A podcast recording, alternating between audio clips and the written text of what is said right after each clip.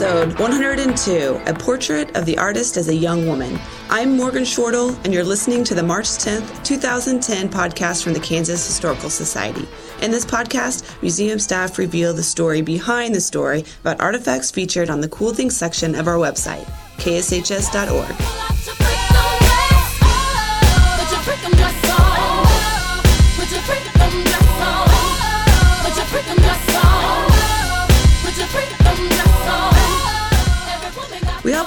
have a favorite article of clothing from our childhood a favorite sweater, a pair of sneakers, or maybe something a bit more fancy. The Kansas Museum of History has a rather large collection of clothing, and children's clothes make up a good portion of it. Join curator Laurel Fritsch and me as we take a look at a child's dress from the turn of the last century. This dress was worn by a girl who would later become a prolific Kansas artist. And then, with St. Patrick's Day just around the corner, we asked you to connect William Allen White to one of our favorite Irish actors, Colin Farrell. And we received a solution from one of our listeners. Stay tuned to see how your answer matches up. Did Mr. White have a bit of Hollywood bad boy in him? Find out when we play Six Degrees of William Allen White. But first, a portrait of the artist as a young woman.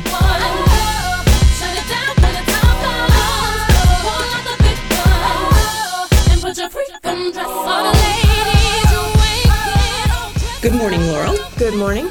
And today we're talking about a child's dress from our collection. And if listeners would like to see an image of the dress, they can go to our website, kshs.org.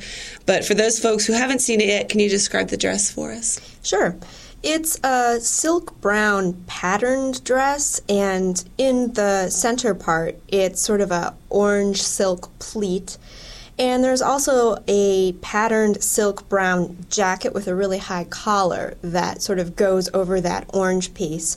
And it is a child's dress, I'd say maybe for a six year old child or so. So mm-hmm. it's, it's quite tiny um, and quite cute then as a result of that. yeah, it is very cute. Is um, Would this have been a traditional, it seems kind of fancy for a six year old. Would it right. have been worn for celebrations or was um, just running around the house? Well, we, we have a picture of the of Avis Chitwood, who owned the dress, mm-hmm. wearing it in what we call a um, a oh I'm actually I'm blanking on what they're called right now off the top of my head, uh, but we have a photograph of her wearing the dress, and it's a very formal portrait of her. Okay. And so it was probably bought with that sort of thing in mind, and then also special ceremony. So who knows? Maybe um, she might have worn it as a confirmation dress or for a pa- fancy party, something okay. like that. And uh, who was Avis Chitwood?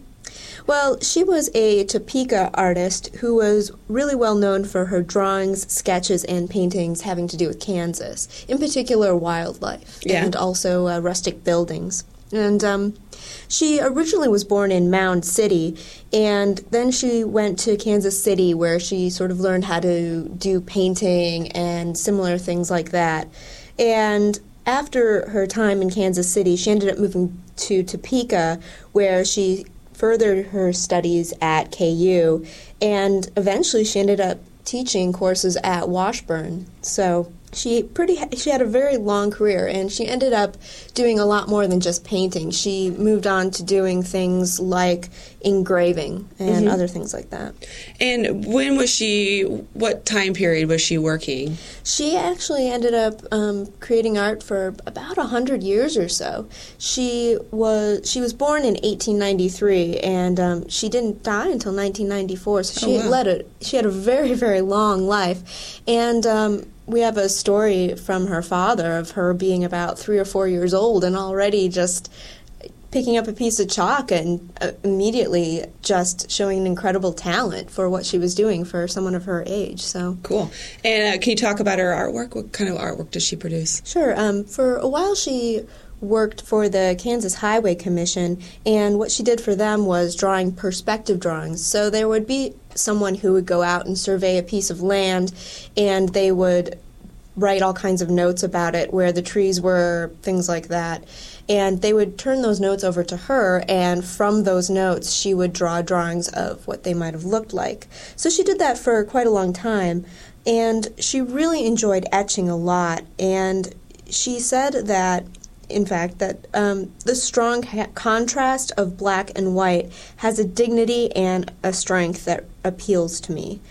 So that was really what she ended up focusing on for most of her life as an artist. And one of her engravings, titled Carousel, ended up being exhibited at the Nelson Atkins Museum of Art. So she, you know, was, like I said, you know, fairly well known. Excellent. And do we have any of Chitwood's art in our collection? Yeah, we do. We have two still life paintings that she did. Okay. And uh, how did the museum acquire this dress? Well, Avis had a niece named Janice Gartrell, and when her aunt died, Janice inherited a lot of her aunt's items, including the dress that we have. And when Janice eventually passed away, the museum seemed just like the best place to hold on to Avis's things. So that's how we got them. Great. And okay, last question. Okay. Have you saved any of your childhood clothes to donate to the museum when you become famous? Well, um, I'm an only child, so my mom practically has a museum filled with my old clothes already. I feel your pain. Um, yeah. Um, in fact, one of my aunts calls it a shrine to me. Um, but uh, I suppose there are a couple of uh, choice items that my mom has held on to. There's a sailor, a little girl's sailor dress that she has, um, a Davy Crockett hat with a real raccoon tail on oh, it. I don't know about. um, yeah, that yeah. You, that's that's great. You should uh, pull those out sometime. Yeah, and um, I I'm originally from Wisconsin, so there's a cute little Milwaukee Brewers baseball jacket um, that I pretty much wore to death, but she still held on to it. Great. So. Well, thanks for stopping by. Well, thank you.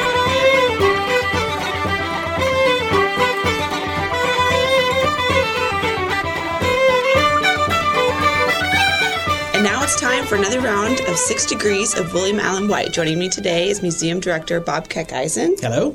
And Assistant Registrar, or I'm sorry, Registrar, Nikayla Zimmerman. Hello.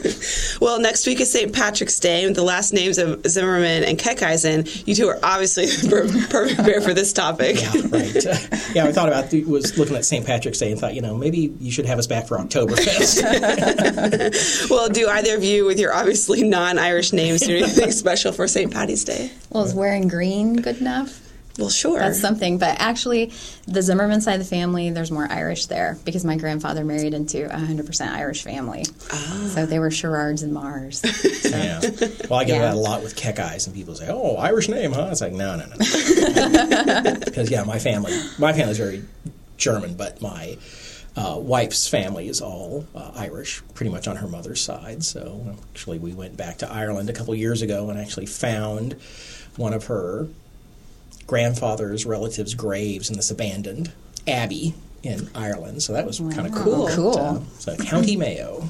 Hmm. But uh, that's as close to Ireland as I am. Yeah. and Morgan, do you do anything for St. Patrick's Day, Morgan? Um, well, yes. I, for the past 10 years, I bartended every St. Patrick's Day. All right. So I am, with my last name is Shortle, which yeah. is very Irish. I, yeah. we, I carry on the tradition.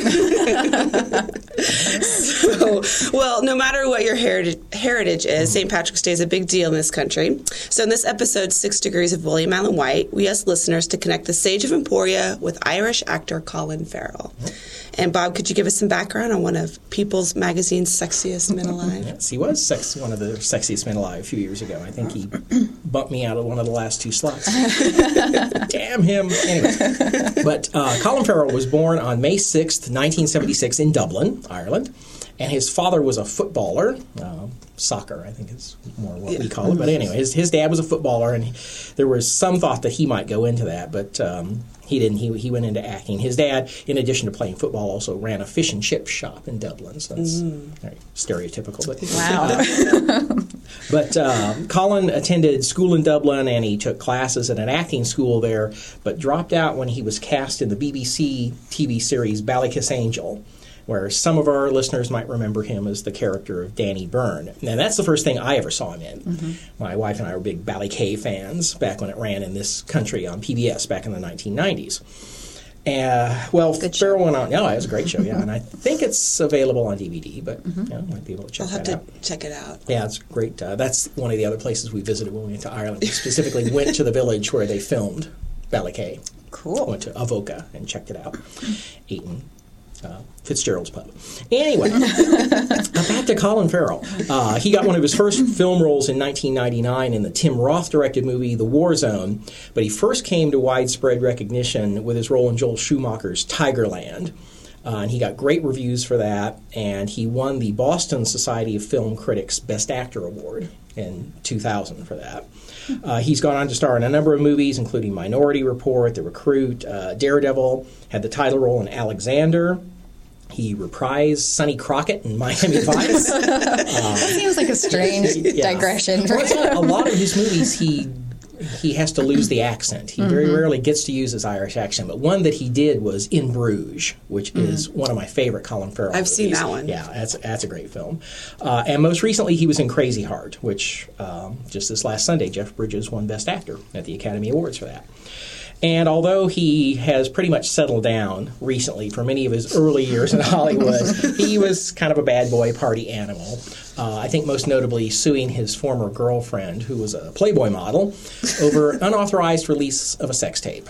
Which always leads me to think who would authorize release of a sex tape. But anyway, uh, he seems to have settled down now and is one of the more respected actors in Hollywood. And as I said, it's one of, one of my favorites. So there you go, Colin Farrell. Great. And we also had somebody write in. A, oh wait. Oh yes, we did. Yeah, we had a we had a listener write yes. in with a solution. So so y'all want to? What a surprise! Thank you, listener. steal Michaela's thunder here, but yes, we, we, we had a listener solution. Roger Heineken from William Allen White's hometown of Emporia sent a solution, uh, and he sent this in on our fan page on Facebook. So remember, you can always check us out on Facebook. Well, anyway, uh, Roger writes. Colin Farrell is set to star in the film Dirt Music, based on the book written by Tim Winton. Both William Allen White and Tim Winton have youth awards in their names. So, I guess there's a short, sweet solution, mm-hmm, you know, from mm-hmm. from uh, Colin Farrell to William Allen White through the book awards. Um, in addition to his solution, Roger went on to write the William Allen White's Children's Book Award recognizes reader selected, quality children's literature and encourages reading and is geographically restricted to Kansas. The Tim Winton Young Writers Award, which is sponsored annually by the city of Subiaco, I hope I'm pronouncing that right. Subiaco, Australia, offers children across the Perth metropolitan area the chance to develop and demonstrate their creative writing abilities. It's open to primary and high school age short story writers, and each year compilations are published. Um, so then he wraps up with, "I'm sure this is not the expected answer," and that's okay, Roger. Uh, you know, we, we, applaud unexpected answers. We, we like that. Yes, so, yes. as Colin Farrell would say, "Fair play to you." nice. Yeah, so. Okay, cool. And Nikayla, do you have a different solution? I do. I feel I still have a little thunder left. Okay. So. All right. So Colin Farrell starred in the 2009 film The Imaginarium of Dr. Parnassus with Christopher Plummer, and they also appeared together in the 2004 film Alexander, which Bob mentioned.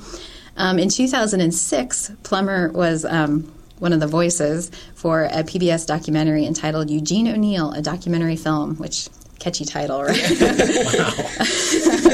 the film was about the life and work of the Nobel Prize winning playwright Eugene O'Neill. Eugene O'Neill was the son of James O'Neill, who was an Irish actor, much like Colin Farrell, yeah. known for his work in a stage adaptation of The Count of Monte Cristo. He began playing the role um, as a stock actor in Chicago as early as 1875 and appeared in it over 6,000 times. Wow. So, yeah, it got him criticized because people thought he sold out to make money by just playing one character. And then later in his life, he regretted it. But anyway, that's beside the point. Um, In 1885, O'Neill did a performance of Monte Cristo in El Dorado, Kansas. And William Allen White was a young 17 year old typesetter for the local newspaper. He got um, a job as part of the stage crew for the performance um, as one of four boys waving a dirty gray canvas in the background behind O'Neill yeah. to mimic a billowing sea. so, um, in his autobiography, William Allen White um, jokingly wrote, Without me and my fellow billowmakers, O'Neill's tragic scene would have been a failure. I hope his son Eugene today realizes that I helped his father in his climb to fame. Wow. So, cool solution. Good solution. I, I, am proud of that because that does not use a single person that we've used ever before in a solution. Well, it puts right right on the spot with yeah. part of the solution rather than somebody who knew somebody who's exactly passed through town who knew somebody. Yeah. Not that Rogers wasn't a great one too, but uh, that's a little more complicated than we usually have to go. yeah, yeah. well, excellent, Nikayla. And Bob, would you like to issue the challenge for the next episode? Sure. Well, our next podcast will be in two weeks on March 24th, which happens to be the birthday of a Kansas born silent film star. So, in honor of the birthday of the funniest person to come out of Smith Center, Kansas, we're asking our listeners to connect William Allen White to silent film star Roscoe Fatty Arbuckle. Great name.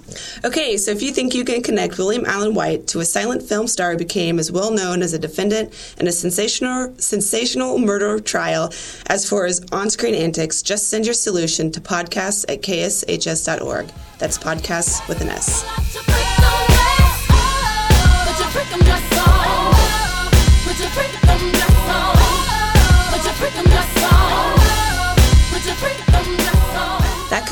episode 102 A Portrait of the Artist as a Young Woman. To see photos of Avis Chitwood's dress, go to our website, kshs.org, and click on podcasts. If you are new to our podcast and would like to hear more, you can listen to every episode clear back to our first podcast in April of 2006. Just go to our website, kshs.org, and click on podcasts. Our website is also the place to find out everything that's happening at the Kansas Historical Society. You can research our collections, check out a calendar of events, find directions to our library, museum, and historic sites, and even become a member. Come back in two weeks when collection specialist Donna Ray Pearson tells us about some recently donated mineral samples. We're not a natural history museum, so what are we doing with rocks in the collection? Well, as Paul Harvey used to say, there's an interesting rest of the story behind these mineral samples. Join us in two weeks to find out. This podcast has been a production of the Kansas Historical Society. Real people, real stories.